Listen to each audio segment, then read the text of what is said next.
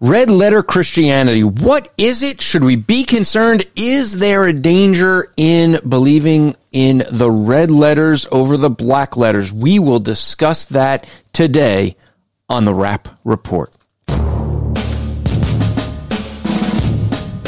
Welcome to the Rap Report with Andrew Rappaport, where we provide biblical interpretations and applications. This is a ministry of striving for eternity and the Christian podcast community. For more content or to request a speaker for your church, go to strivingforeternity.org.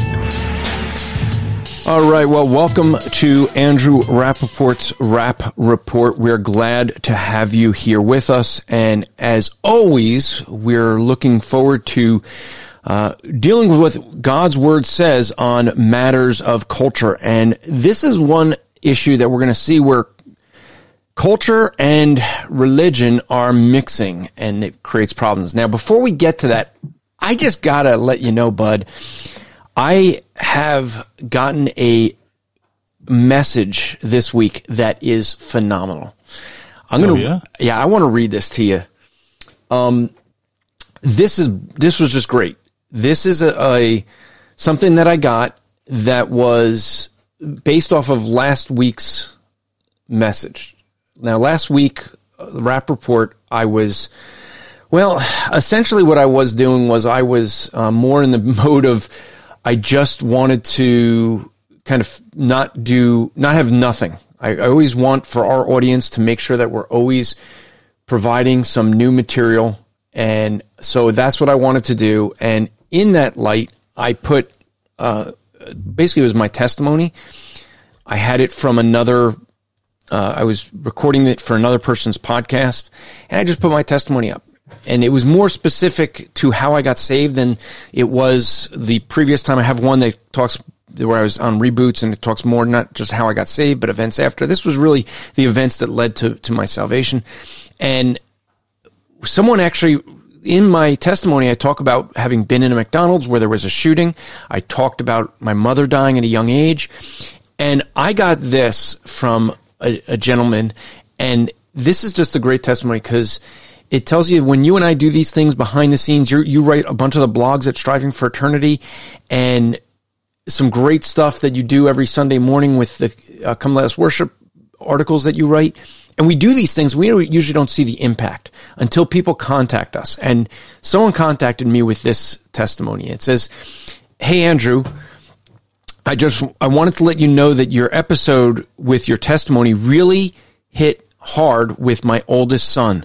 We live about an hour from church and we're listening on the way Sunday night. My son and daughter's sister and mother were murdered in a mass shooting in 2009.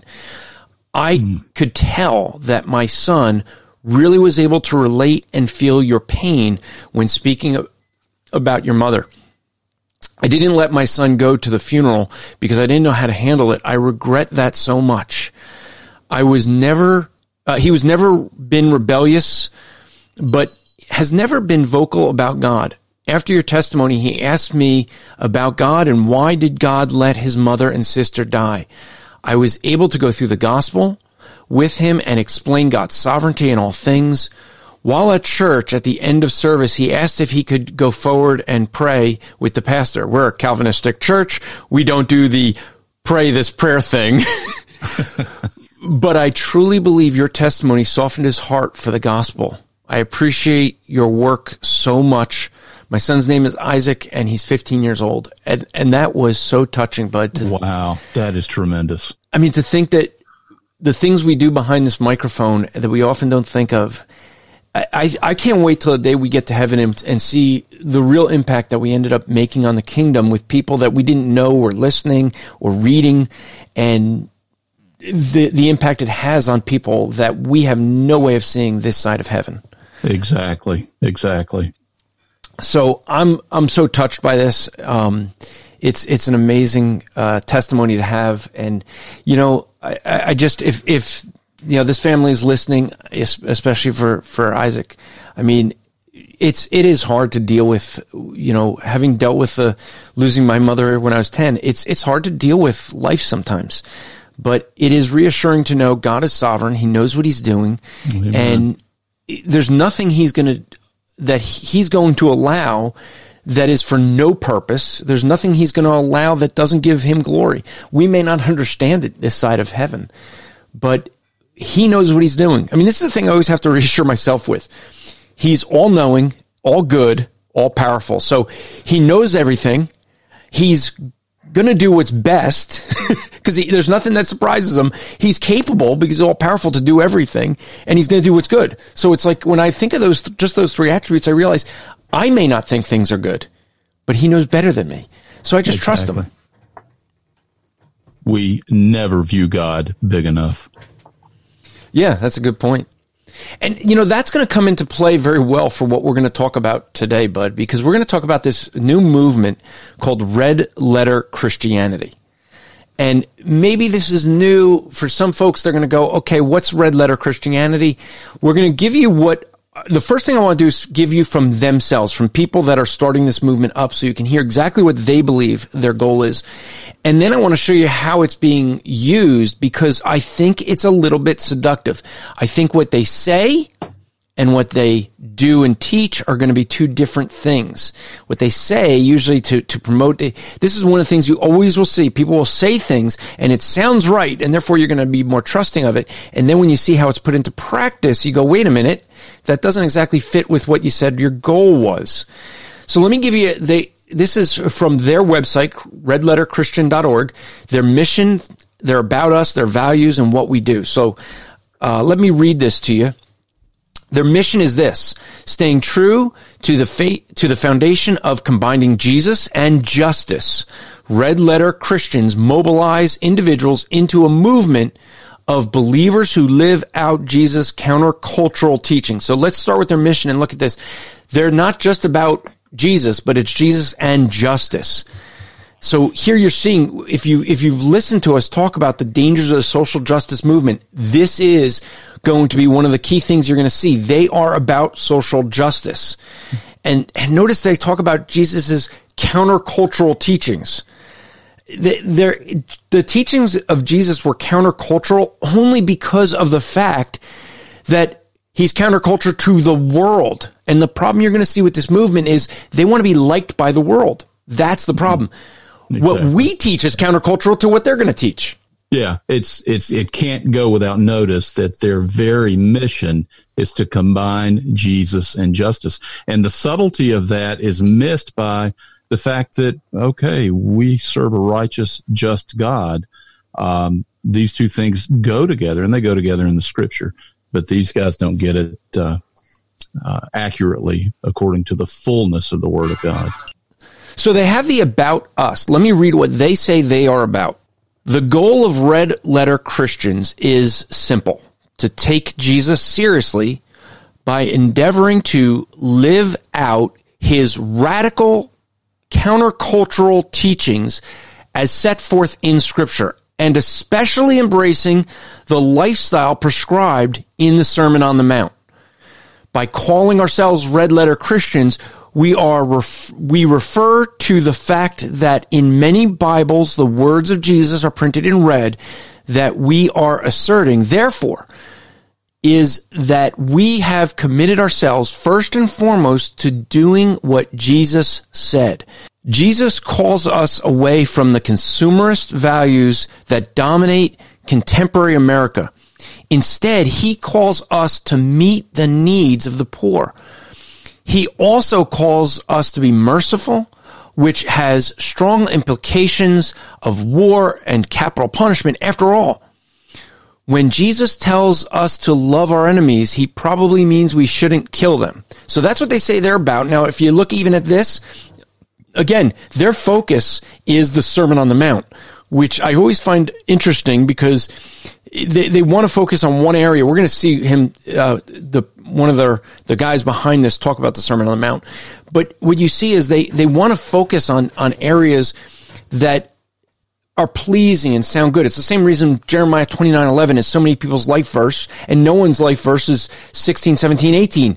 They want everything to be good in their life. But what does Jeremiah you know, 29, 17, 18 say, God is going to, he knows the, the, your plans he has for you, plans of famine and, and devastation and sword. Right. no one wants that as their life verse. But this is what we see. Everyone wants something good, but what is their mission? They say they're they're they're about what they're about is trying to deal with feeding the poor, the, the feel goodism that you can get in any religion. There's nothing unique about Christianity with this. Now, here's what you see so far. You're not seeing, you're seeing them say, we take what Jesus says. But it's not what Jesus says about repentance.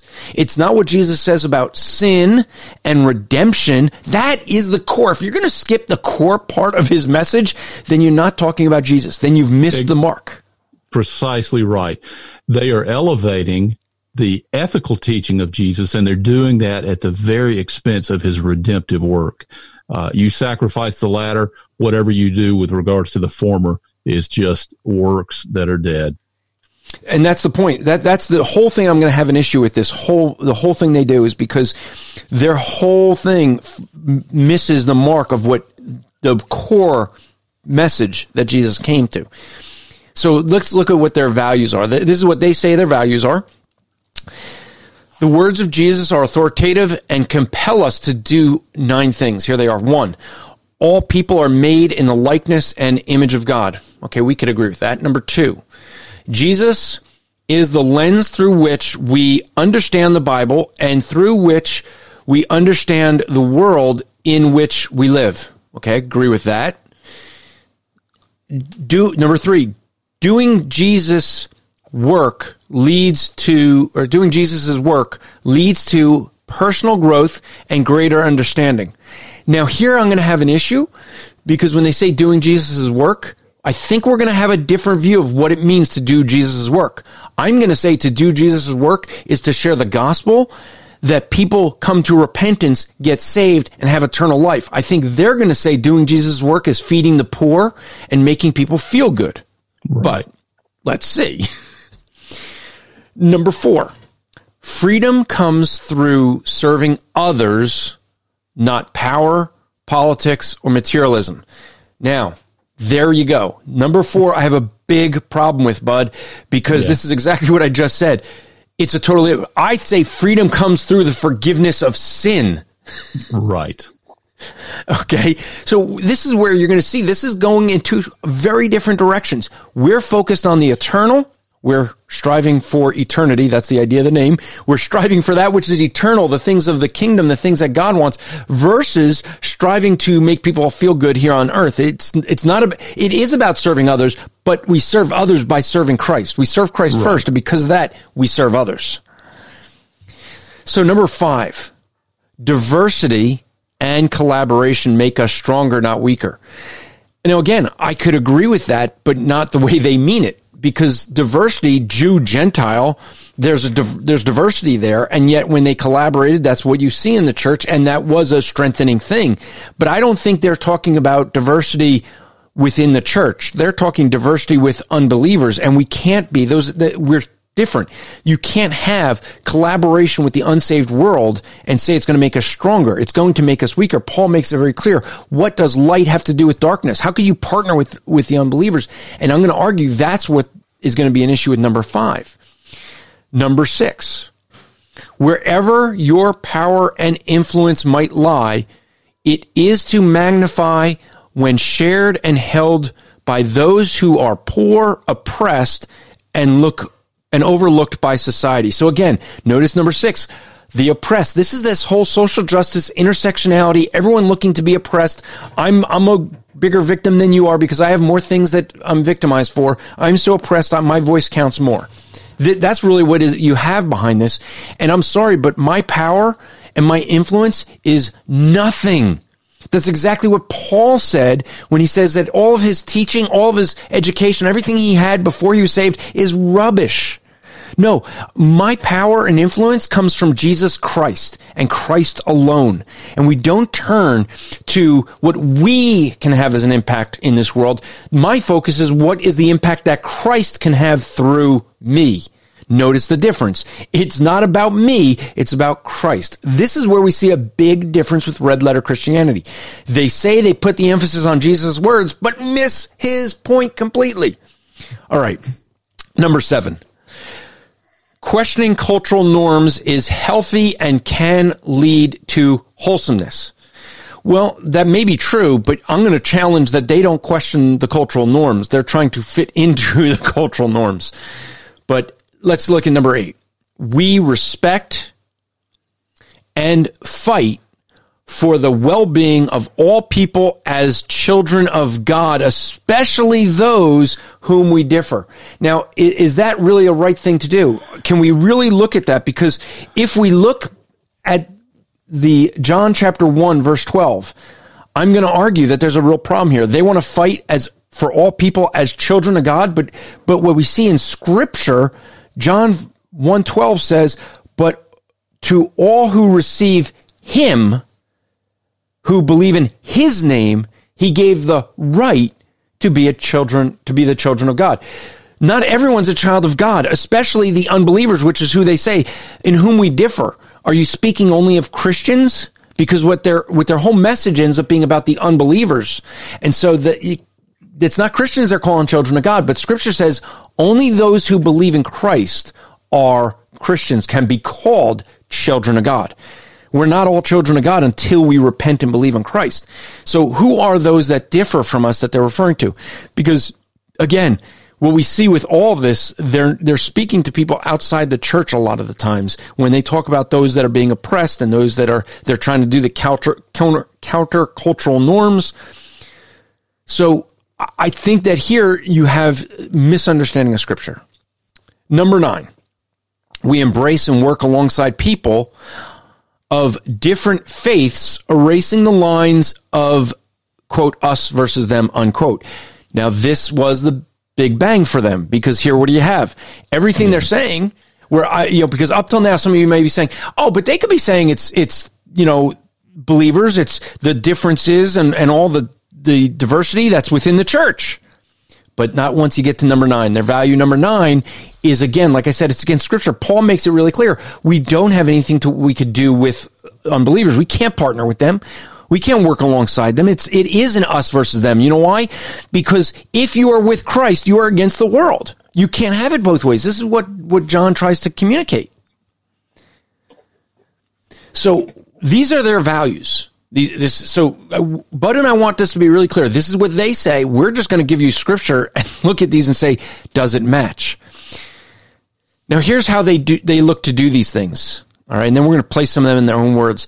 They have their blogs and their newsletters. They have radios and podcasts. They have gatherings where they get together. They're trying to make an impact. They're trying to influence. Now, you, we're going to, I want to, I want to play them in their own words. So let me, let me play for you. The, Tony Campolo is, uh, I would argue a liberal Christian. Uh, he, he's, he has some, some things he's, uh, done in the past, which a lot of people seem to like Tony. He's a teacher at Eastern, uh, university, but I want you to hear what Tony's actually saying. I want you to be able to hear it from his own mouth so that you hear why we're going to say what we're going to say and how this plays out. So this is Tony Campolo on Red Letter Christianity. Red Letter Christians are people who take the words of Jesus seriously. I, I can't help but reflect on Shane Claiborne speaking to 15,000 Christian youth workers and saying, You're about to hear the greatest sermon ever preached. Everybody was kind of aghast at the, the seeming arrogance of Shane, but he opened the Bible and read the fifth, sixth, and seventh chapters of Matthew, the Sermon on the Mount. And when he finished, he said, We'll all agree, won't we? That is the greatest sermon ever preached. And then he paused and said, But none of us are going to take that seriously. What a shock. Indeed, that's the good question. Are we going to take the words of Jesus seriously? I mean, his requisites for the person who wants to be his follower. I mean, I got to tell you, they're severe. Read the uh, 10th chapter of Mark, read the Sermon on the Mount, uh, calling upon us to love our enemies, which probably means we shouldn't kill them, uh, saying uh, uh, that we, we should show mercy. Blessed are the merciful, for they shall obtain mercy. That means we'd be opposed to capital punishment. If you take the words of Jesus seriously, you will end up espousing a radical countercultural value system. Stop to think of uh, living in a consumeristic society such as we live in. and hearing the words of Jesus, who says, Take no thought for what you shall eat and what you shall drink, and wherewithal you shall be clothed. Seek ye first the kingdom of God and his righteousness.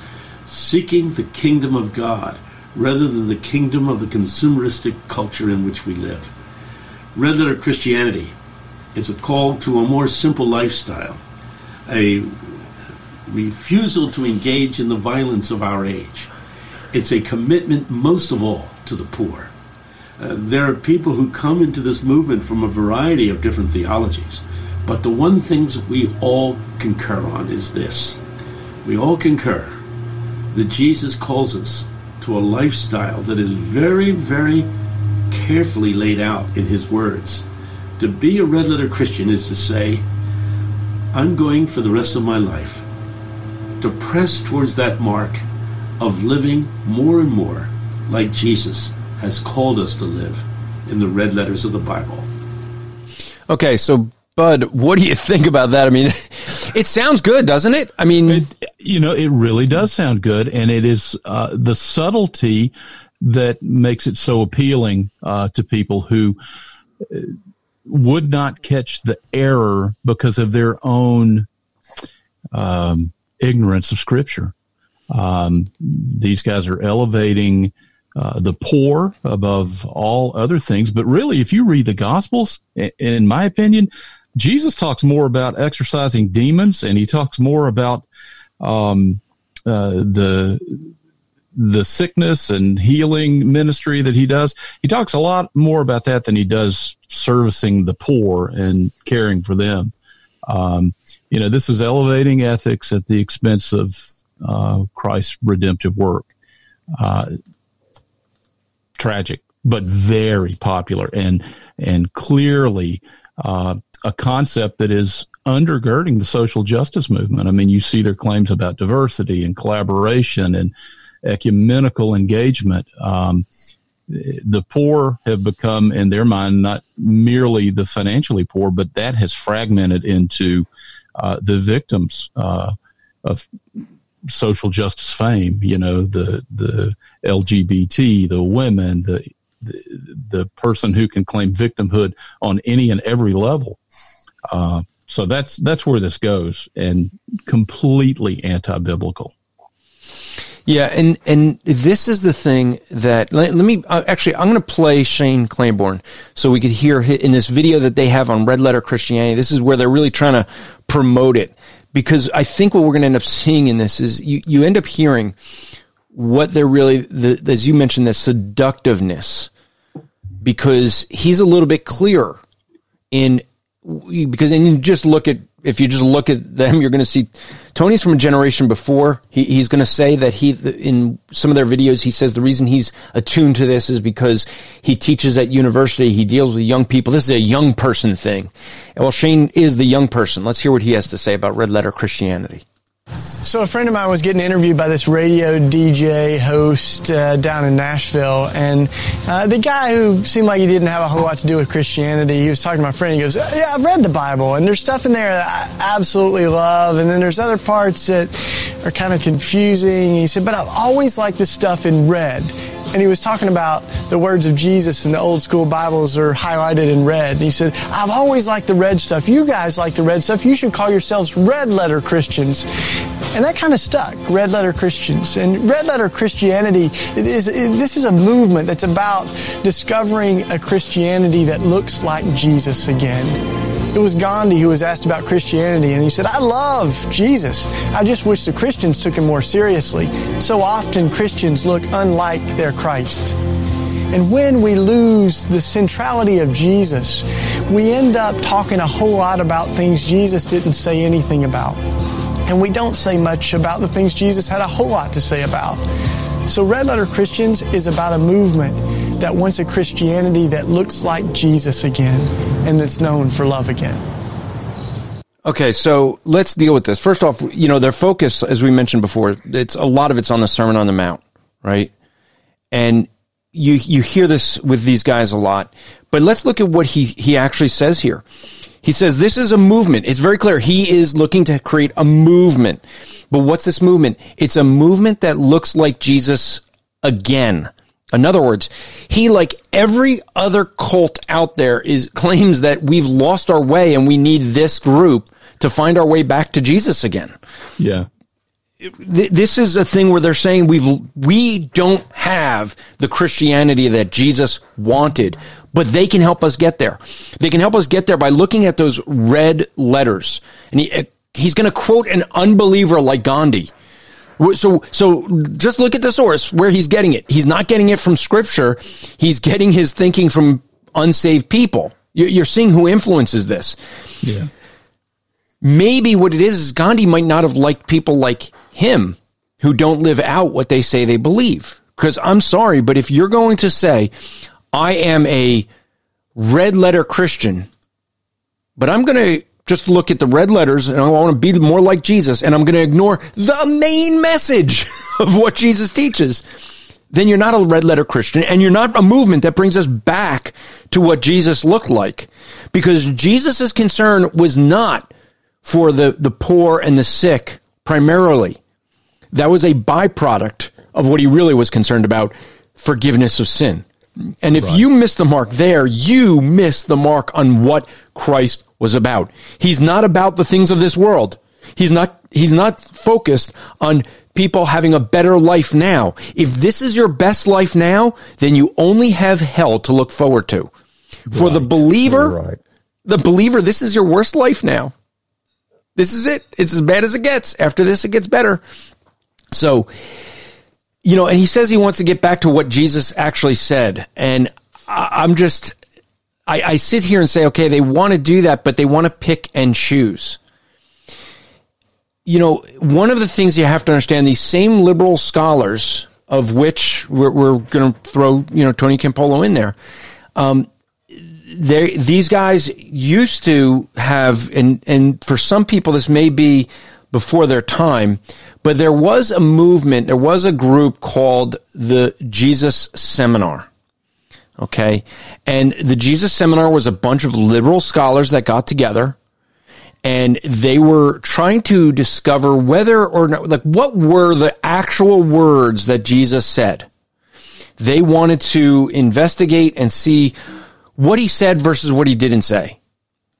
And the end result was they would, they would all get up and they'd explain why they think Jesus said something or didn't say something in the red letters. They would go through the red letters of the Bible and they would decide whether Jesus actually said it or not. And they'd put, if it was a, if they believed Jesus said it, they dropped a red ball into a bag and that was their way of secretly voting. If they said Jesus didn't say it, they dropped a black ball into the bag. And if they weren't sure, they dropped a pink ball in. The interesting thing is there's only one passage of scripture that all of these liberal scholars could agree on that Jesus actually said. And it is when the uh, case when the men bring the woman caught in adultery and Jesus says, let you who have, have not sinned cast the first stone. That's it. That's the only passage they can all unite. Well, that and the Beatitudes. They, they, there was enough consensus, but the only one everyone agreed on was let him who cast the, who has not sinned cast the first stone. You know what the big problem is? When we look at textual criticism, that passage is probably not in the original Bible. It wasn't in the original writings because that passage, though, may have been a true event. It was, we find it moved around in the old manuscript. So it's something that was probably added in after the original writings of scripture. So that's it. The only thing they have that they can all agree on is something that probably was never in the original writing. In the original to begin with, right. So that presents a problem for them, right? But but the, the thing they focus a lot on is the beatitudes. They like that. Let, let me. I want to play this to give them more of their words. Uh, then we're going to kind of give some definition gonna, of really what this red letter Christianity, how it started, where we got the red letters from, and then the dangers of it. But I want to play their. This is one of their, uh, I guess, promotional things of to become a red letter sustainer. So let's listen to their their kind of commercial. And this is just great. I am a red letter Christian. I am a red letter Christian. I am a red letter Christian. I am a red letter Christian. I am a red letter Christian. We are red letter Christians. We're taking back Jesus. We are taking back Jesus. You know those red letters in the Bible? The stuff that Jesus actually said. What Jesus actually said. About peace, justice, compassion, about the poor and the oppressed, the disenfranchised, the marginalized. There are over 2,000 verses in the Bible that talk about caring for the poor, and almost nothing about abortion and gay sex. So, really, can we talk about something else? So, can we talk about something else for a change? Can we talk about the things that matter most to Jesus? Jesus cares about the here and the now. Jesus cares about unjust judges. Jesus cares about day laborers and orphans and the stranger, the immigrant, the widow. Jesus cares about systems and structures that will provide opportunity for all people. Jesus cares about and embodies God's dream for creation on earth as it is in heaven, right? Thy kingdom come, thy will be done on earth as it is in heaven. We have started a fresh conversation about that Jesus. See, we're taking Jesus back. We're taking back Jesus. We are not the Christians you usually see on TV. We are red letter Christians. We are red letter Christians. Red letter Christians exist through your donation. You need to give to Red Letter Christian because we can't keep this conversation going without you. Please consider donating today. Please consider donating today. Andrew, that sounds just like the TV Christians. Yeah, they don't sound very much different. I don't get it. I, uh, so, so let's let's break this down because there's so much in here. But yeah, they're like, we're not like the Christians you see on TV, but we got our hand out, Donate today. we we want to be. We're not like those televangelists. but send us money. We can't exist without you. Yeah, um, yeah. You know, and I'm not against giving donations. I mean, I, I ask for donations here as well. But the difference is, is I recognize that everyone needs donations. I don't sit there and say, we're not like those, you know, televangelists. So let, let's, let's first start off. They talk about taking Jesus back. Really? Where did he go? And what power do we have over Jesus to take him back? Like, I mean, as we break down what they actually say, we don't need to take Jesus back because he's um oh what's that word uh God. he doesn't need to be taken back. He's in full control. He's sovereign. We need to submit to him. We don't take him back. yeah, but this is such uh, appealing language to people particularly the you know millennial crowd that this kind of uh, appeals to the social justice group this is the appeal of a movement. We want to be involved in something bigger than ourselves. And and what is that? Taking jesus back. And that's an important thing to point out because what you end up seeing in a culture that now is being raised without any any knowledge of God, they're they don't want to really focus on God. What you end up seeing is because of this, the removal of God removes their purpose for life. And this is one of the things you end up seeing with the millennial generation. They're, they're searching desperately for purpose because without God, they, they don't have a purpose for life. They can't explain anything. And you no. end up seeing this in every, everything. It's like they, they want to make this impact on the world. And it, that's the, that's what drives them with all this stuff. And I sit there and go, but we look at this and say, uh, yeah, your purpose is to repent which you can see in this red letter Christianity. Their focus is on the poor, the oppressed over and over again. They, they say they want to, they want to get back to what Jesus actually said, but they ignore what he actually said because his main thing was not the poor and the oppressed. If you actually read, he talks about the poor and the oppressed as a proof of whether someone is living out their, their repentance. In other words, we take care of the poor and the oppressed because we've been forgiven of sin, and therefore, because of that, we want to go and care for others. But he, they focus as if everything is on taking care of the fo- on the the oppressed. You don't see anything about repentance, forgiveness of sin. You don't hear anything about sin. Period. And you know the wrath of God coming. No, it's it's on you know what we feel good about. No, Jesus never said anything about abortion and gay sex. Well, he didn't say anything about immigration policy either. But does that, you know, there's a whole lot of things that we have today that weren't an issue back in the days that the scripture was written. Mm-hmm. Exactly. And, one of one of the things uh, that they seem to uh, gloss over. I don't. I didn't see it mentioned anywhere. Was that little teaching of Jesus um, that I think was render unto Caesar? you don't see him talking about that anywhere. yeah, render unto Caesar the things that are Caesar's, render unto God the things are God. Isn't that what in red letters? It, I, it wasn't mine. I, yeah. I had to go look. Most okay. of mine are all black, but yeah. And so this is the thing they, they say, and, and when they say about, they're, making an argument against all the discussion on abortion and gay sex. That's how they worded it versus taking care of the poor and things like that. Well, the simple reality, who is it that takes care of the poor the most? Christians. It's, it's the reason why every Christmas, and for those of you who have not been pastors of a church, you may not be aware of this, or maybe your secretary of the church knows this, but what ends up happening every year around this time of year, around the holidays, you get calls from people who didn't don't have money and they go to the government who they're on the government dole. And where does the government send them? The government tells them call your local churches.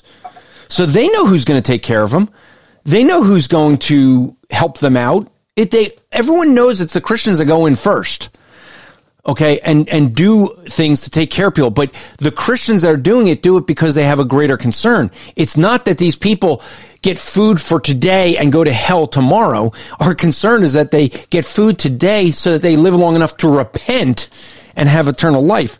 Big yeah. difference. Yeah. So when they say, can we talk about the things Jesus talk, cares about? Well, the things Jesus cares about, he cares about where people spend eternity. He cares about where they're going to be, whether heaven or hell. He cares about whether or not they're going to have eternal life. He cares about their repentance and forgiveness of sins. That's what he cares about because that's what he spoke the most about. Exactly. But their focus is on the effects of the gospel without the gospel. And that's not at all what Christ was about. Correct. And the thing is, is that you end up seeing that red letter Christianity is more about a social justice and social ethic system than it is about what Christ taught. Now, I want to get into some def, kind of some history of where we got the red letters from. Were they in the original Bible? Things like that. I want to get into some of the dangers. Let's deal with that right after uh, this commercial. The Five Solas Podcast, a weekly podcast hosted by James Watkins that is dedicated to the Reformed theological distinctives and their continued relevance for the church and world today. Grace alone, faith alone, Christ alone, Scripture alone, to the glory of God alone. Join us each episode to discuss the truths of these foundational rallying cries of the Protestant reformers, the prophetic challenge they present, and the sound wisdom they provide as we delve into their biblical meaning and theological significance and reflect upon and appropriate their truths, we will be engaging issues in the church and world. Each week, from the rich insight of Reformation Christianity, we will be showing all the manifold ways in which this material helps challenge and direct the current church in its life of worship and witness, and confront the idols of our age with biblical discernment and a sound apologetic in a manner that is as open and transparent as possible, while challenging you to seek the glory of God in all that you do. Soli Deo Gloria.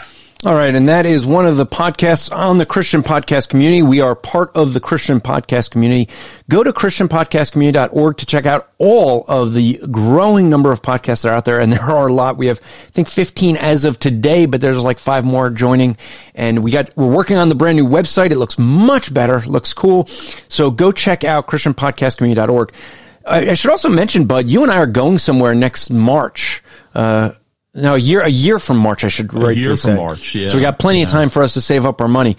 But uh, we're going to where's that place? Uh, it, it, it, maybe it's a red letter land now. It's a it's a red letter land. That's right, Israel. it's the place where the Jesus actually land. walked. Yeah.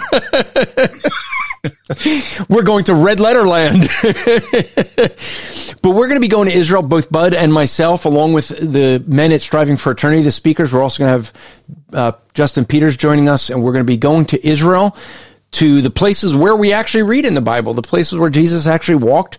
We're going to get an idea. It really is helpful to your Bible reading if you've never been to Israel to be able to see the actual locations. It is a once in a lifetime opportunity to go to Israel. I really encourage people to think about going. It's not a cheap thing. I understand that. So that's why it's a once in a lifetime thing.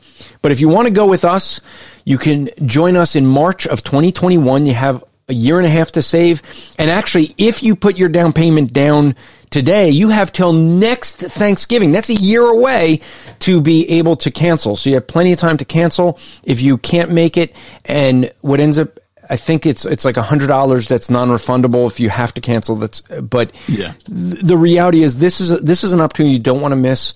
We are going to be going to some great places. It's going to be 13 days, so it's longer than many trips. And we're going to see a lot of different lands. We're going to have a lot of fun. And if you want all the information to see where it is, where we're going, the costs, everything, just go to 2021. Those are the numbers, 2021 israeltrip.com. 2021 israeltrip.com. And you can join us in 2021 when we go to Israel on a trip. And so the information's there. If you want to meet us, if you don't want to fly out of New York, there's, it's a little bit cheaper. You save like a thousand dollars and you book your own flight to meet us in, I believe, Tel Aviv. And, but all the information's there and you can get a hold of Eric, who is, is running it all and he will be happy to talk with you, answer any questions. So please join Bud, myself, Dr. Silvestro, Frank Mullis, Justin Peters, and a whole lot of others, uh, at, in Israel for a great, a great trip. So go to 2021israeltrip.com. All right. So let's let's get into this core issue that I have with red letter Christianity. But it's the fact that if we were to put the Bible in red letters in what Jesus actually said, the whole Bible would be red letters. Right. This technically is the, you and I are red letter Christians because the whole thing is the word of Christ. This is the issue that I have with what they say because where where they, they seem to be lacking is the fact that what we end up seeing and, and I know they have an issue with, with Paul, so maybe maybe that's the whole thing. But you know, the the issue we end up seeing with Paul is Paul makes it quite clear, okay, in Second Timothy um, three sixteen and seventeen, but you, he ends up saying all scripture, not some scripture, all scripture is breathed out by God and profitable for teaching, for proof, for correction, for training in righteousness, that the man of God may be complete, equipped for every good work. We do not need culture to inform us on how to be complete, uh, to be complete and equipped for every good work. We, we need the Bible. We need all of it. It's all scripture. It's all breathed out by God, not just the red letters. Here's the issue I have, and I'll probably bring this up later when we, we, we talk about someone that makes this distinction between Paul and Jesus. But when you think about what Jesus said, that red lettering, how do we know it's red? How do we know Jesus said it? Because you know what? Jesus did not actually write that. Matthew did, Mark did, Luke did, John did. God wrote through them. So now you have the dilemma. If you're going to say, well, these are the words of men, therefore we, we don't put it at the same words of Christ. Well, we only know those words of Christ because men wrote them. Now, if you're going to say, but wait, that was the Holy Spirit that wrote them. Well, the same Holy Spirit that wrote those also wrote First Timothy, Second Timothy, First Corinthians, all the ones of Paul that they don't like. So hmm. all, all scripture. Exactly. Like this is the whole dilemma that they have is that it's, they, they want to pick and choose. And this is what liberals always do. And when they pick and choose, they get into trouble because A, they're not saying the message that God actually said. They're not going and, and proclaiming what, what we end up seeing in scripture. They end up getting it wrong. And what I think you end up seeing is I think you end up seeing that they end up leading people down a wrong path. Let, let me play one more clip of Tony Campolo I, there's plenty of clips we could do, but I wanted to do this one because I want you to see where their focus is. is.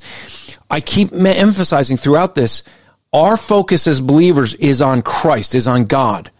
Their focus is on themselves and the culture around them.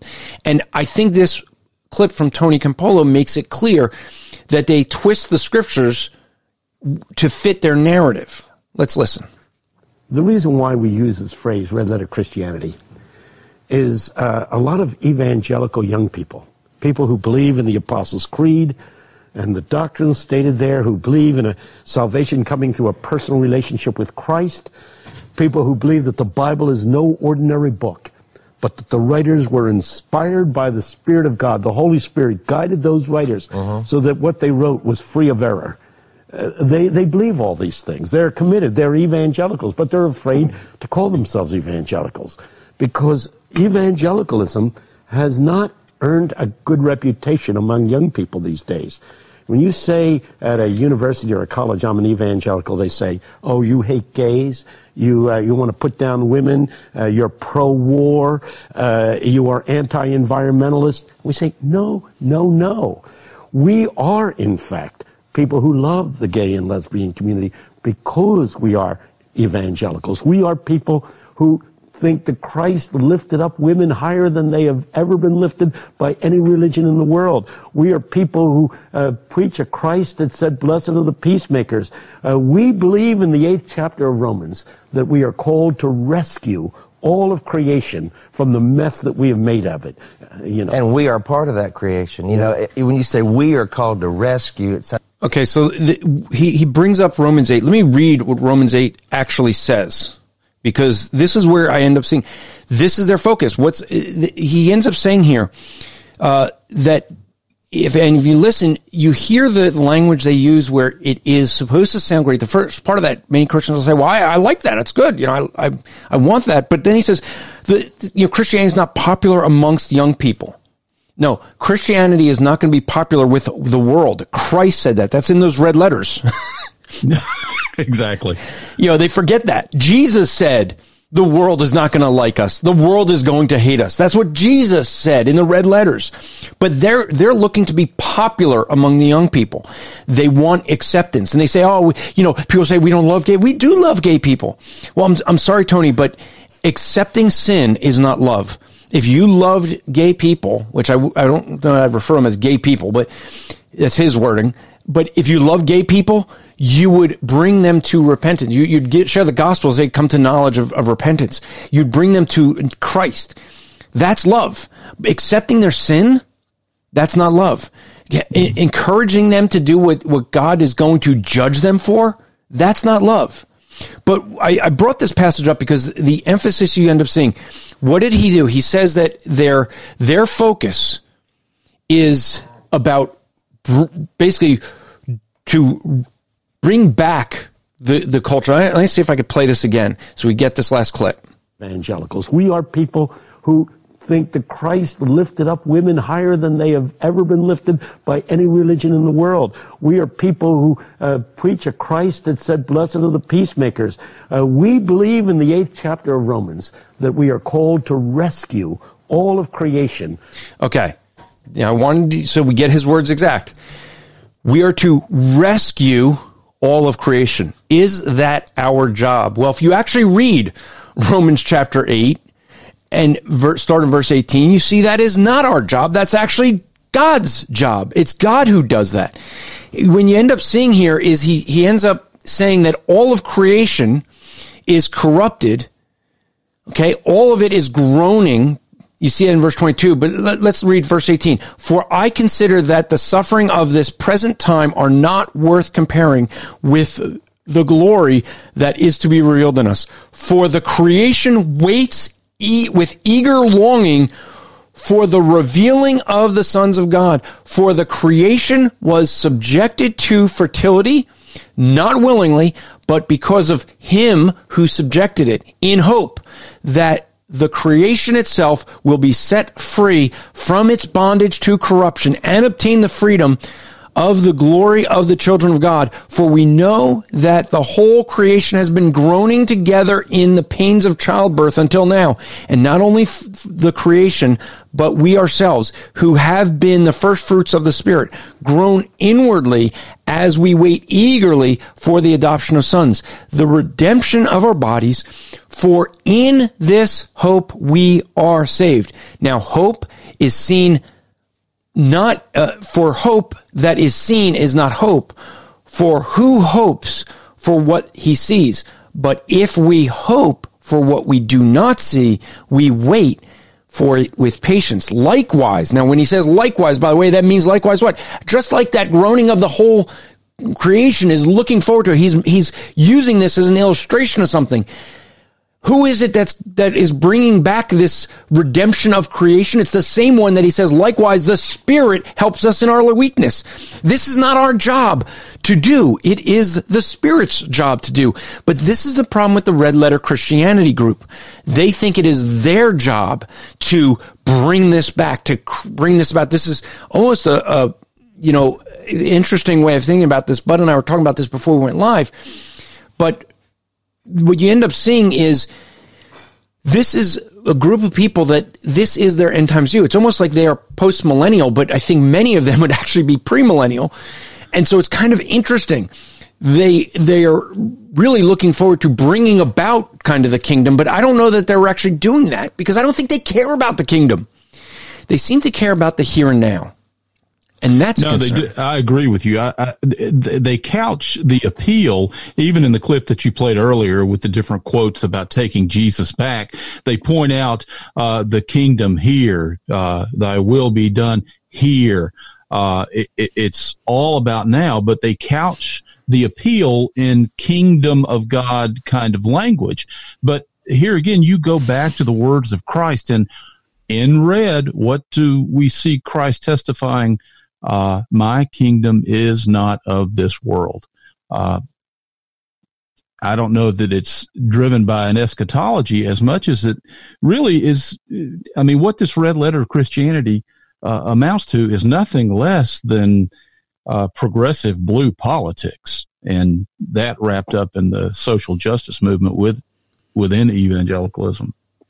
And and this is the the thing. I it's a struggle that we have because we we're trying to be as fair as we can with him, but you end up seeing that they're they're somewhat deceptive in the way they speak, and it's frustrating. So I want to do this at this point. I want to play a clip from Voice of Reason Radio, which, by the way, Bud, you ever think about this? They they go by the name Voice of Reason radio, but yet they're not on the radio. Radio has to deal with these sound waves that go through the air, and and yet they're not doing that, are they? They're they're using a medium that's not really radio. It's um digital and uh, yeah, but you're adopting a red letter interpretation of this, oh, Andrew. That's that's man. far too. Uh, that's just wrong. but uh, the guys over at Voice of Reason Radio did a great job. I think that Chris does a good explanation here, and explains how we got the red lettering in our Bible. Was it in the original Greek? I mean, did they have red ink when they wrote the Greek? And when did this come about? This is a relatively new thing. Let's let's see what Chris has to say about that. So this is from Voice of Reason Radio on Red Letter Christianity. So what's called rubrication, it, uh, which is um, the printing of uh, the, to the letters in red. It uh, started with a, uh, a Louis Klopsch, I think, who was uh, born in uh, in Prussia in 1852, died in New York in 1910. He was a, a, journalist and publisher, and he's best known as the originator of the red letter editions of the Bible. And the, the quick summary of the history of it here is that the ins- inspiration for rubricating the Dominical words comes from Luke uh, Dominical words meaning Jesus' words. Uh, tw- Luke 22 20, this cup is the New Testament in my blood, which I shed for you. On June 19, 1899, Louis Klopsch, then the editor of Christian Herald magazine, conceived the idea while working on an editorial. He asked his men- mentor, Reverend Thomas DeWitt Talmage, what he thought of a testament with the Dominical words rubricated, again, made in red, and Dr. Talmage replied, it could do no harm, and it certainly could do much good. Klopsch published the first modern red letter edition New Testament in later in 1899. The first modern fully rubricated Bible was published in 1901. The rubricated Bible uh, instantly became popular. It is sometimes favored by Protestant Christians in the United States, especially King in the King James versions. This format is useful because quotation marks are absent. So, like in the King James, you don't have the quotation marks. Having it in red shows it as a quotation as being directly from Christ. So this was uh, something that uh, was created by a, a, a publisher and uh, an editor who basically looked at it and said, "Hey, maybe we should put it, the words of Christ in red." And and they t- he talks to his mentor. The mentor, uh, Dr. Talmage, says, "Well, I don't see it would be a bad thing," and so they did it. So it was it was not anything that we carried over as a translation technique. You're not going to find this per se in uh, your Greek manuscripts that you know uh, that they went and, and, highlighted you know what Jesus said and read. This was something that was decided by a, a, a publisher and editor who thought maybe putting this in there would be good, and it, and it caught on, especially with translations that did not have co- direct quotations because when you're quoting from the Greek. Um, they don't have quotation marks. So if you're so writing, basically, it's a semi-modern invention concept where it came along and basically, you know, what was it, 1901 when it was first published? Yeah, yeah, the, the first the first modern translation. He he did the first uh, uh, red letter edition New Testament in uh, 80, 1899, uh, and then the first fully rubricated Bible was in 1901. So that ch- uh, turn of the century uh, from the 1800s to 1900s is when you first start seeing uh, red letter edition Bibles coming up. So there you have from Chris and Richard from Voice of Reason Radio. And for the record, folks, those of you who know the back and forth between Voice of Reason Radio and the rap report here, just for those, if you go back and listen to the voice of reason, you'll recognize I didn't play the full clip. I clipped out the part where Chris stumbled over the words rubric. So for, he's got to stop saying that I'm always busting on him. I don't always bust on him. I, am playing him in a nice way. All right. But he, he I, it's a really good summation that he got, that he gives there of where we got the red lettering. The red lettering was not in the original. It was actually many years uh, before we see red lettering. And I think that when we look at this, we want to transition now into the dangers we see. And I think that Richard Story uh, says it well on, on that same episode. Uh, he said this. See that, although I haven't been frequently. For, try that again. Oh, I'm sorry. Wait, wait, I think I played the wrong clip there. Sorry. Um, I, I think I meant to play this one. And for clarification, I'm going to jump ahead a bit for the punchline of tonight's show.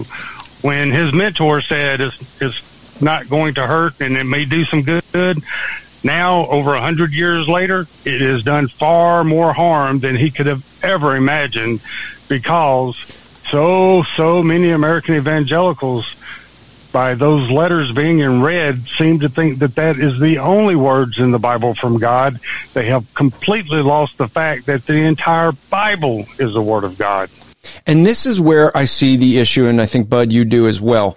This yeah. is the concern when they make a division between Paul, and specifically Paul, and we're going to get into why I think that is, but Paul and Jesus. Like Jesus' words count more so let's address this. First off, we, if you're going to say that there's a difference between Paul and the, the scriptures or the words of Jesus, let's first start with what Peter says.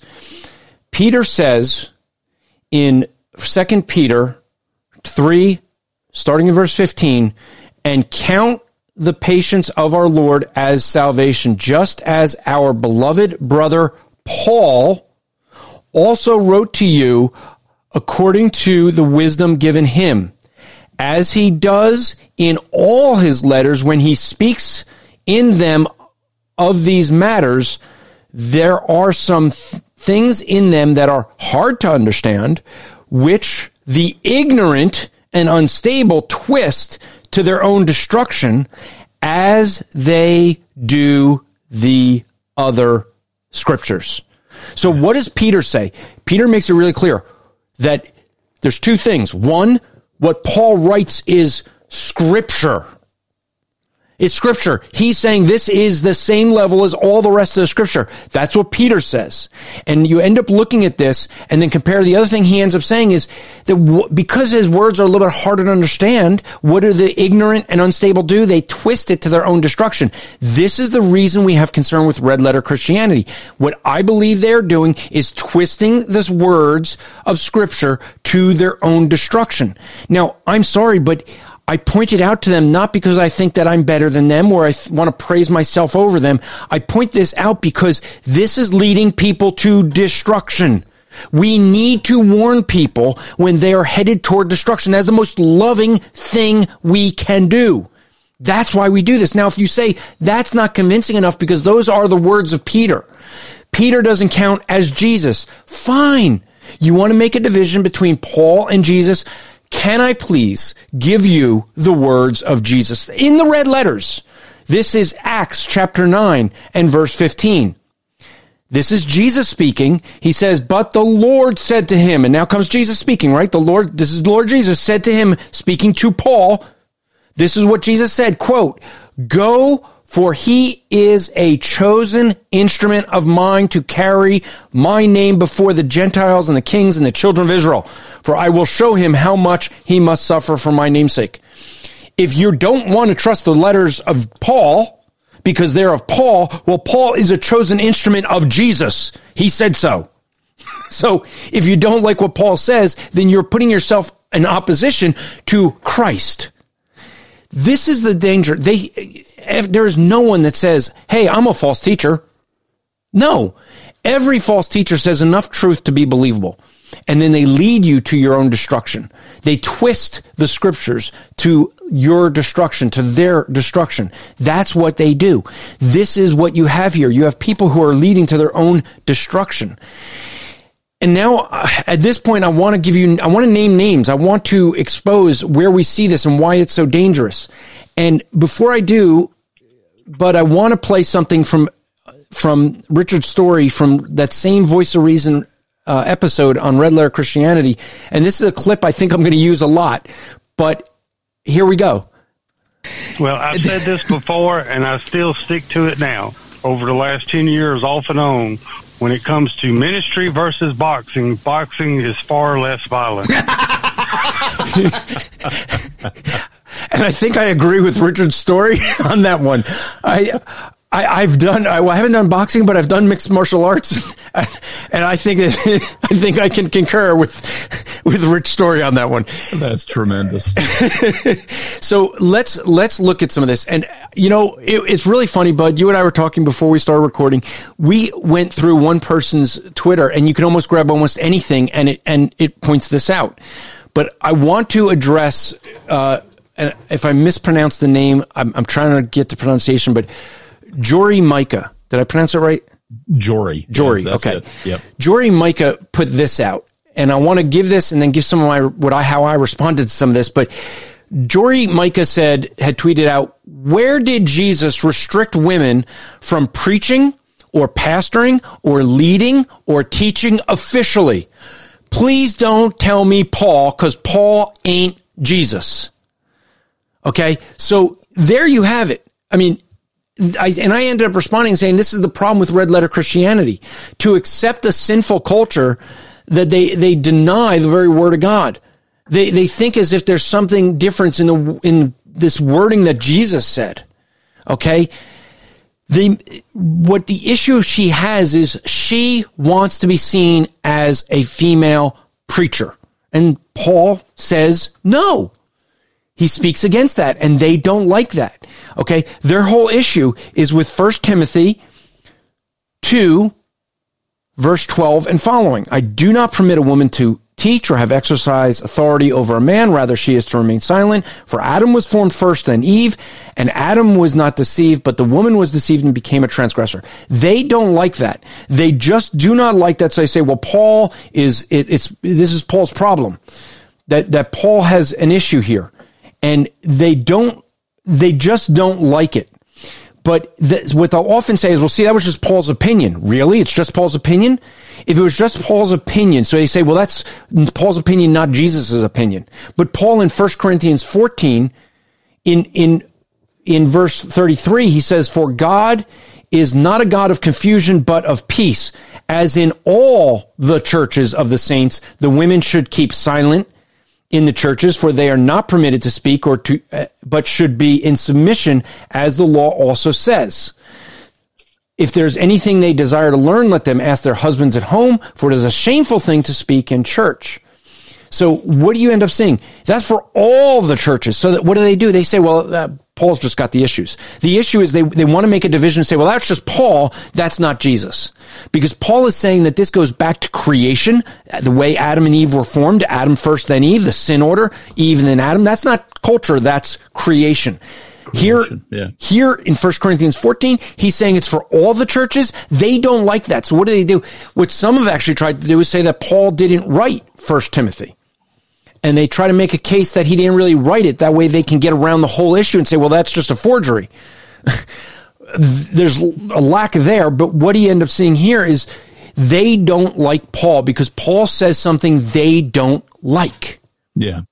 And and fundamentally you, you go back to the first chapter of First Corinthians and, and what you see happening here in evangelicalism, particularly with this issue, uh, Paul versus Christ, as Jory has pointed out, is not new.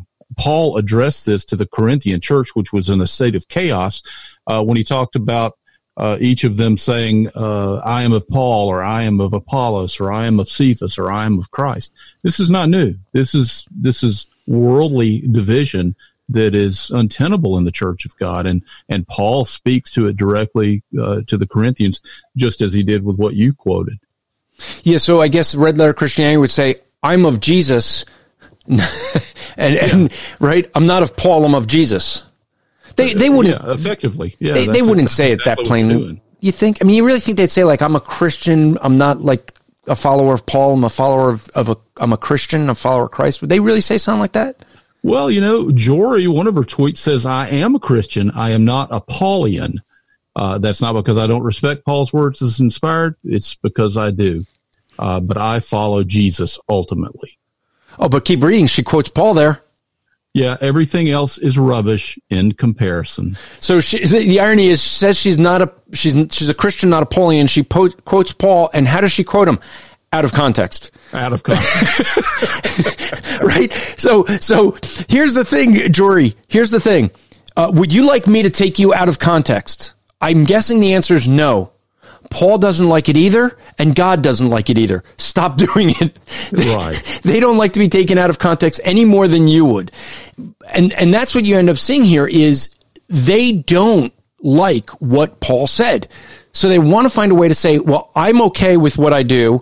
I can, you know, do what I want and believe what I want and just find a way to justify it. Now, let me give you one that I, I didn't give you before in the show notes, but this is another one from Joya Micah. This goes back to 2017, May 14th of 2017. She put this on Facebook. And so that you understand how far, I mean, this is a woman who is completely, completely in the world. Is she supports everything that the, the leftists anti-Christian agenda would be but she does it from within Christianity. That's why she needs to be called out. She is a wolf pretending to be a sheep, looking to devour the sheep, looking to twist the words of scripture to fit the destruction of her own soul along with others. What, what should we do? Should we insult her? Should we, should we, uh, make fun of her? Well, the reality is we need to pray for her. We need to confront her. We need to tell her that she needs to repent. She doesn't like that very much. Um, I think you found one about that. So maybe you get that one up and I'll read this and then we could, we could maybe look at that. But the, the thing we end up seeing with Joy, Joy or Micah is she says this quote, if one is offended by God being called mother, I question their intimacy with God as well as their view of women who are created in God's image. God is not confined by scripture. God is bigger than the Bible. We would never fit all aspects of God into one book written in patriarchal times by all men. But even with the Bible being bathed in patriarchy, we still see God referred to as mother in metaphors. Hmm. More importantly, we see in scripture that women are made in the image, uh, in God's image, not in man's image.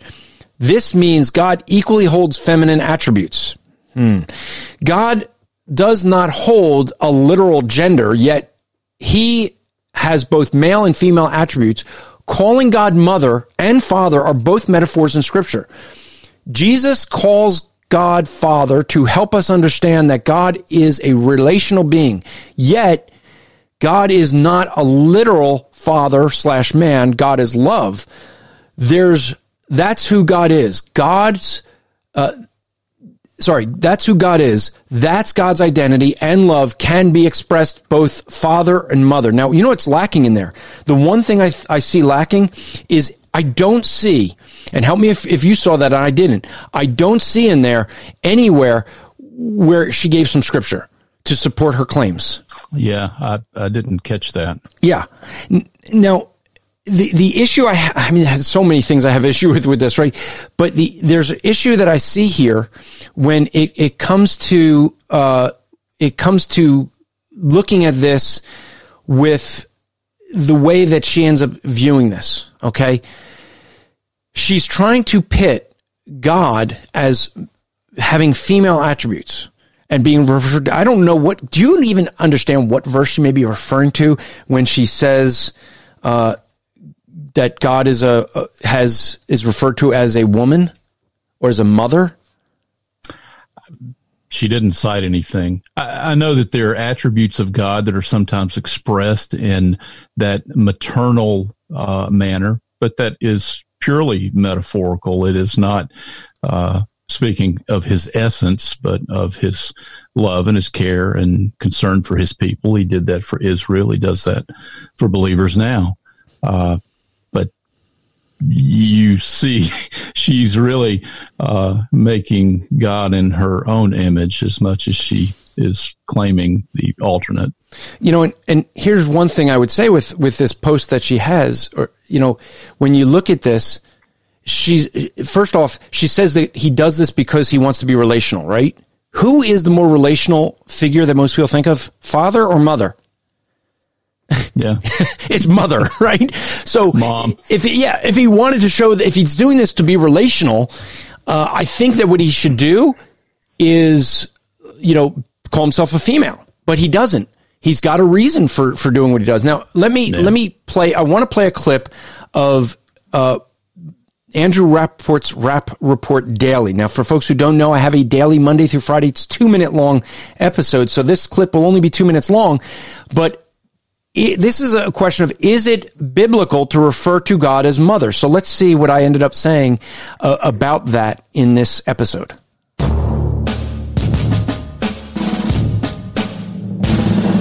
Welcome to the Rapp Report Daily Edition, where we provide a quick biblical interpretations and applications. This is a ministry of striving for eternity.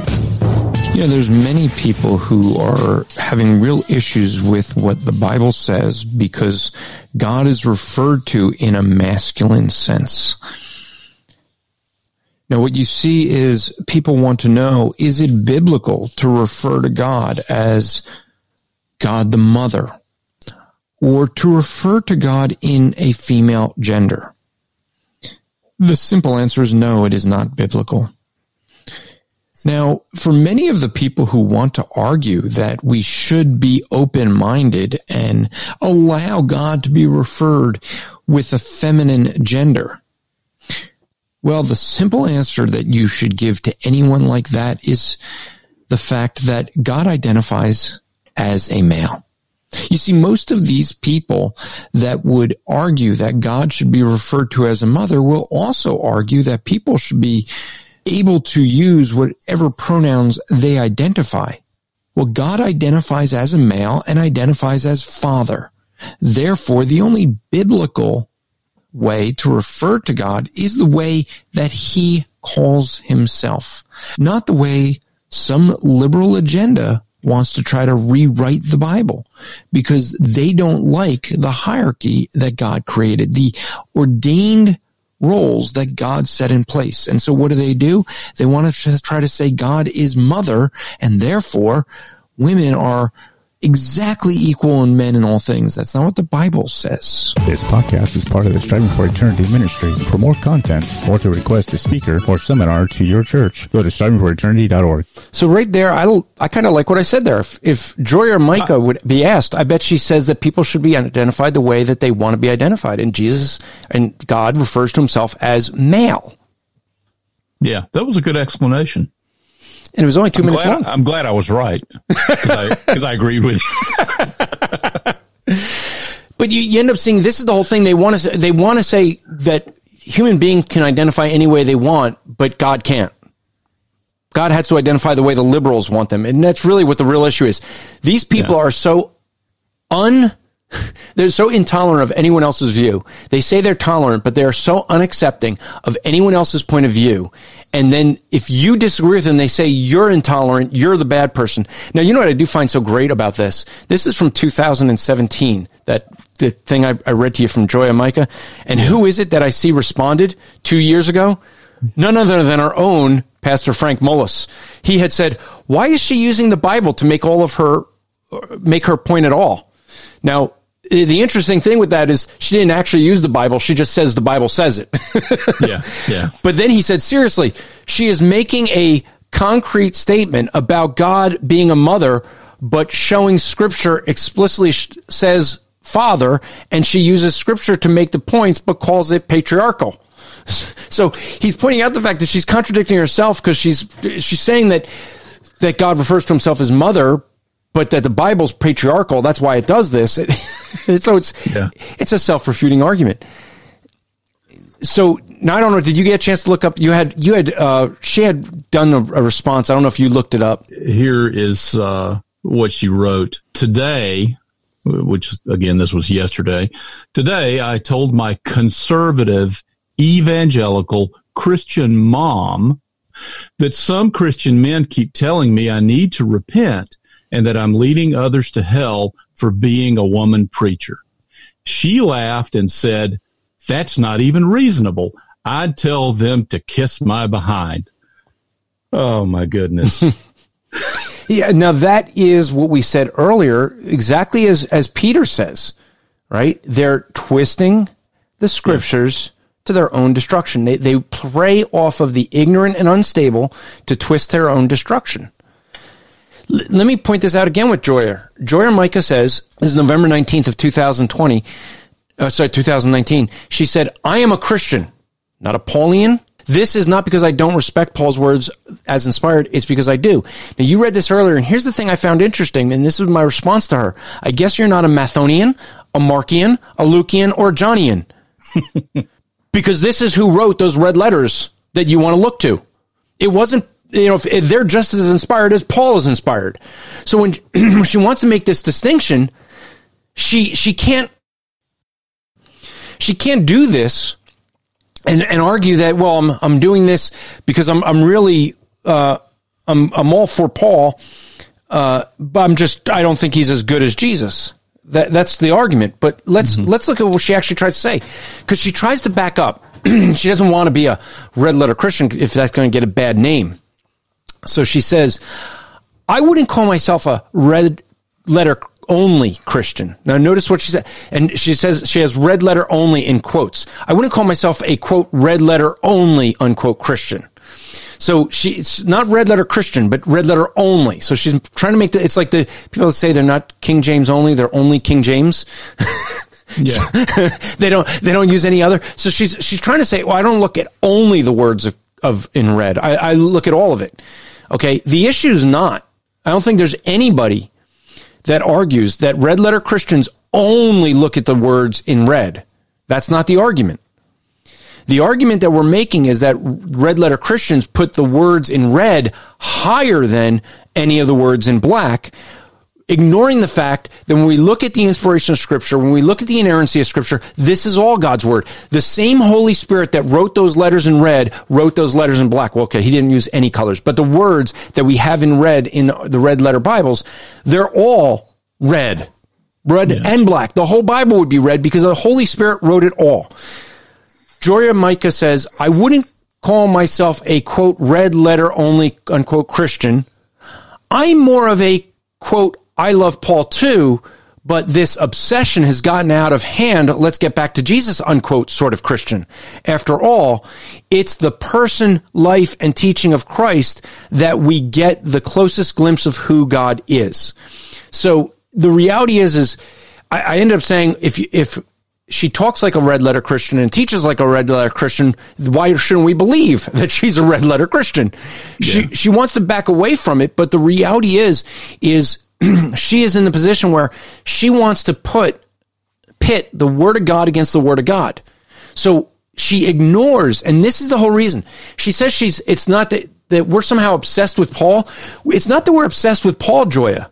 It's that you don't submit to God's word in what Paul said. That's the issue. It's not that we're obsessed with him. It's that this is the one area in your life you need to repent of okay, not the one area because I don't think she's saved. Therefore, she's got to repent of her sin. But right, as a as someone that says that she's teaching the Bible and she's going to be a Bible teacher, and yet the scriptures condemn that, she needs to submit to that if she's going to say she's a Christian. And as long as she's not submitting to that, that's the reason why people say she needs the gospel. That's why people criticize her and say th- it's it's because she's proving by her works that she is not a follower of Christ. I know that seems hard for people to say here. And, and, for, you know, people are like, how could you say that? She professes to be a Christian. James would say you look at someone's works, you look at the fruit. Her fruit is supporting homosexuality, supporting female pastors, supporting everything against what the Bible teaches. Okay, maybe not everything, but a whole lot of the core things. She says that the that it's all about the life and teachings of Christ. No. See, that's missing the point. This is the problem with red letter Christianity. It misses the point. It has just enough Jesus to sound true and biblical to get people to believe them. And yet the reality is it's false. It has just enough truth to convince people, but it will lead them to destruction because it doesn't have one key thing. See, her focus is not on repentance of sin, forgiveness of sins. No, you don't see that with her. It's about the life we live here and now. It is not about the afterlife. It is not about getting right with Christ. See, Christ was about repentance. Christ was about us as human beings getting right with God, our creator. That doesn't seem to be her interest. This is the problem. This is why I say it leads to destruction because it's, it's getting people engaged to feel good about Christianity and go to church and fit in with the world and have homosexuals, you know, like you. And the reality is these people are all going to hell. Do you care enough, Joya? Do you care enough about their soul that you drop your cultural Marxism that you love and believe what the Bible says and regardless how you feel about it and forget about what culture says and care about their soul because that's the difference. That's what I don't see with her. I do not see her out there trying to tell people you need to repent and believe in the Lord Jesus Christ so you can have the forgiveness of sin. I don't see that with her. What I see with her is wanting to be accepted by the world and fighting Christians genuine Christians, trying to get them to accept her twisting of Scripture.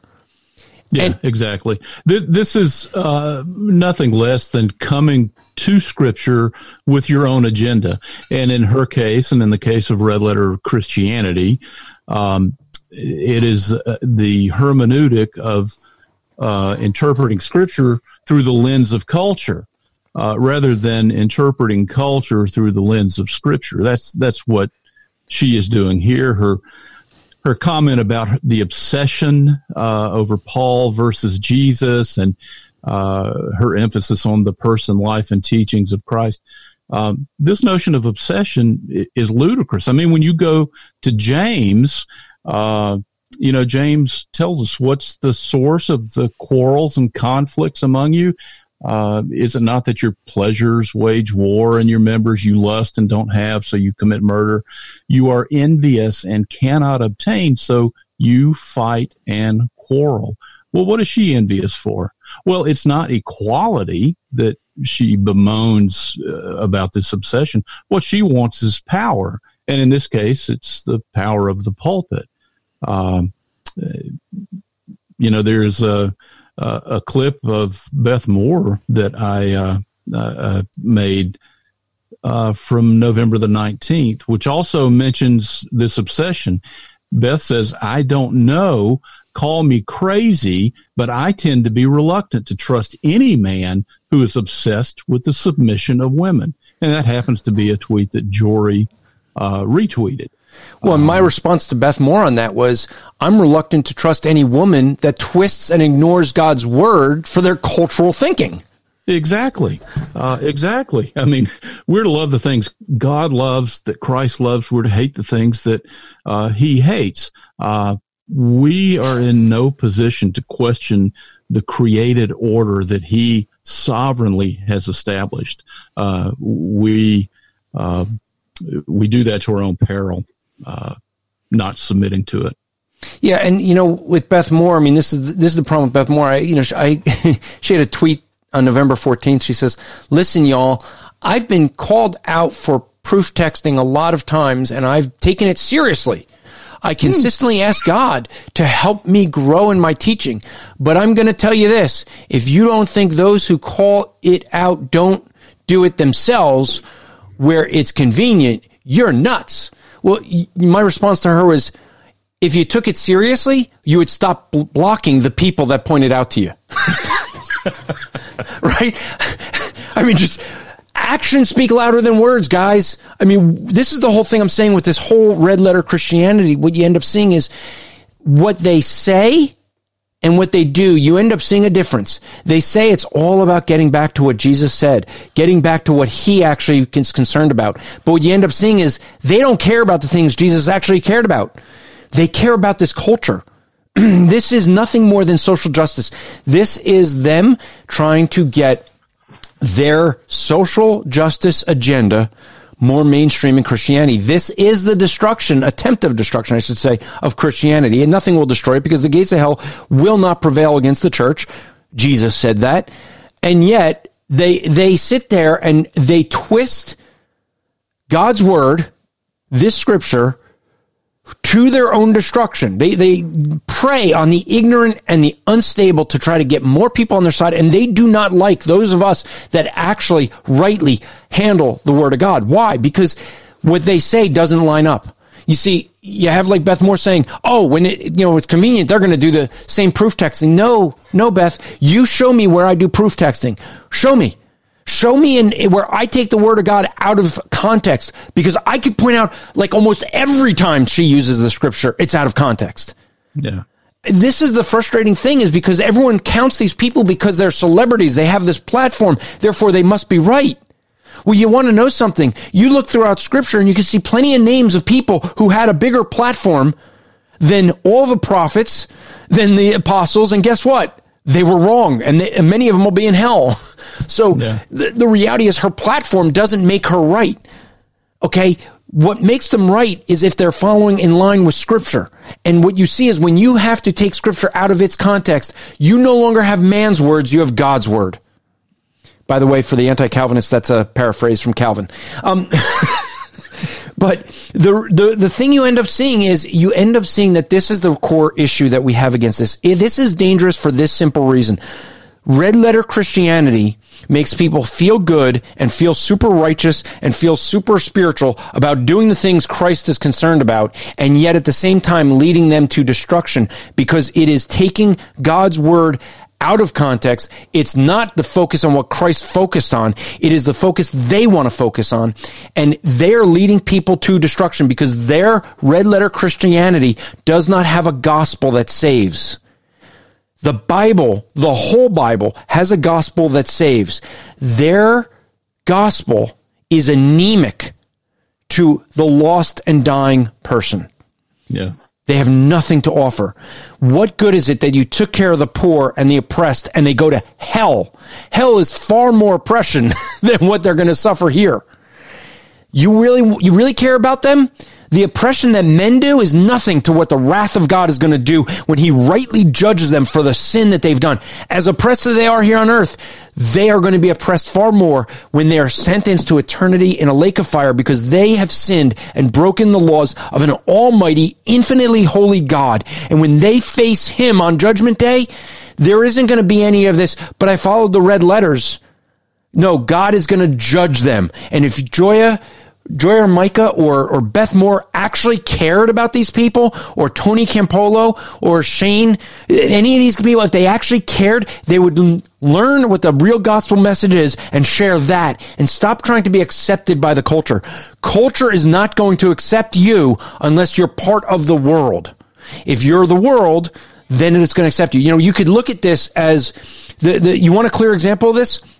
Look at what happened this week with Chick-fil-A. Now there's some dispute uh, Chick-fil-A said that they changed their policy had nothing to do with the the LGTB doing this push to try to you know get all their sponsors you know try to get them to you know people are saying well we're not going to not going to do uh, halftime uh, uh, shows if if you have Chick-fil-A there because they support these these you know uh, groups like uh, um, Salvation Army and, and others. So they wanted them to, to change their funding now, Chick fil A changed their funding. Now, Chick fil A has said that has nothing to do with the, the arguments that, you know, the, the pressure being put on them. Whether that's true or not, I don't know. I wasn't in their board meetings. It could be. Their, their claim is that the media is using this to say they haven't gone far enough. But that is what they're saying. Like even you, you saw this from GLAAD saying, Hey, you, you stopped your support for these, these organizations we wanted you to stop support for, but that's not enough. You have to come out and speak against any group that would speak against us. Well, that's them kind of forcing their way, right? They they're against anyone that speaks against them, but they're but it, that's kind of contradictory because they don't want anyone speak against them, but they think no one else has a right to their point of view other than them, right? Yeah. And so they you're never going to appease them. So for for Tony Campolo and Joyer Micah, look, the left is never going to be appeased. The, the, the, world is never going to appease until you celebrate their sin because they are suppressing the truth in unrighteousness. And until you give in and cave in completely and give up righteousness and suppress it like they do, they're never going to uh, be acceptable of that. They're never going to give in.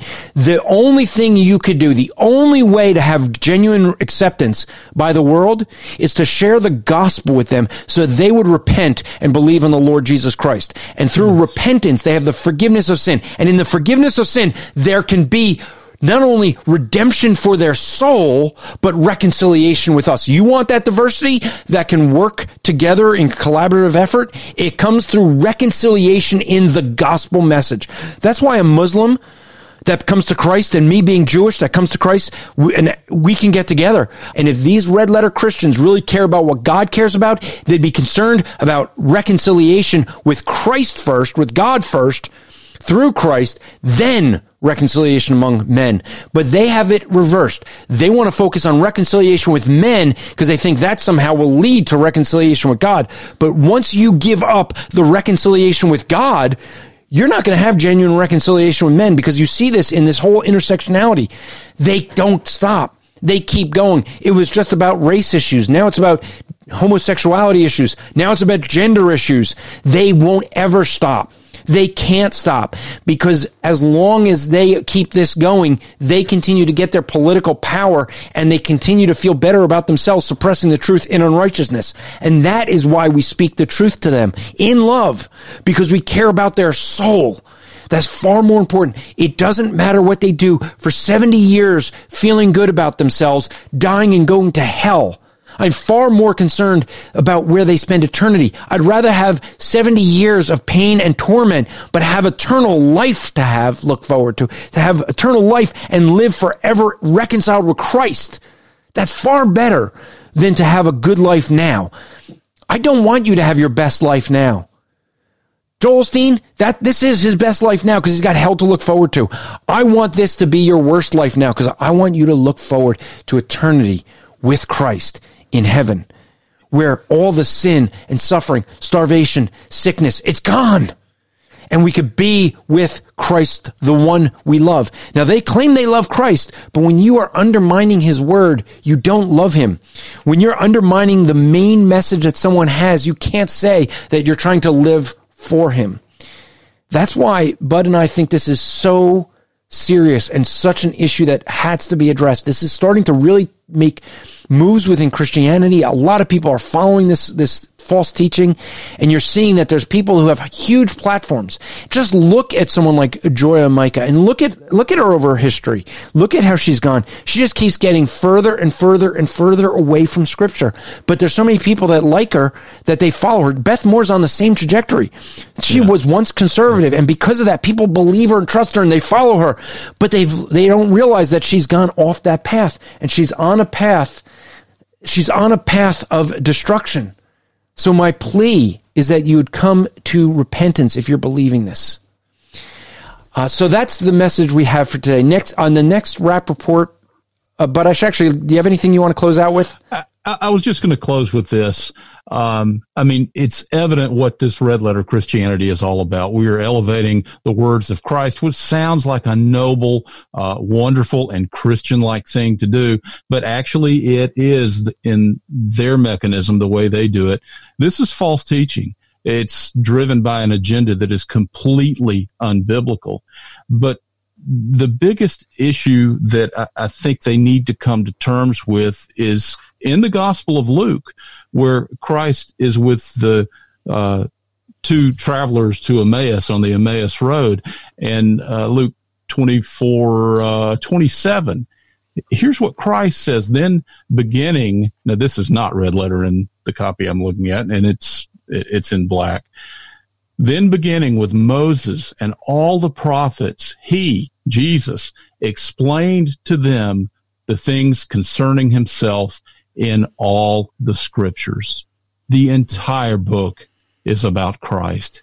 You cannot, only to your peril, elevate one part of it against the other. You are pitting Christ against his own words, and you're doing that from a false agenda of worldliness that will only end in destruction.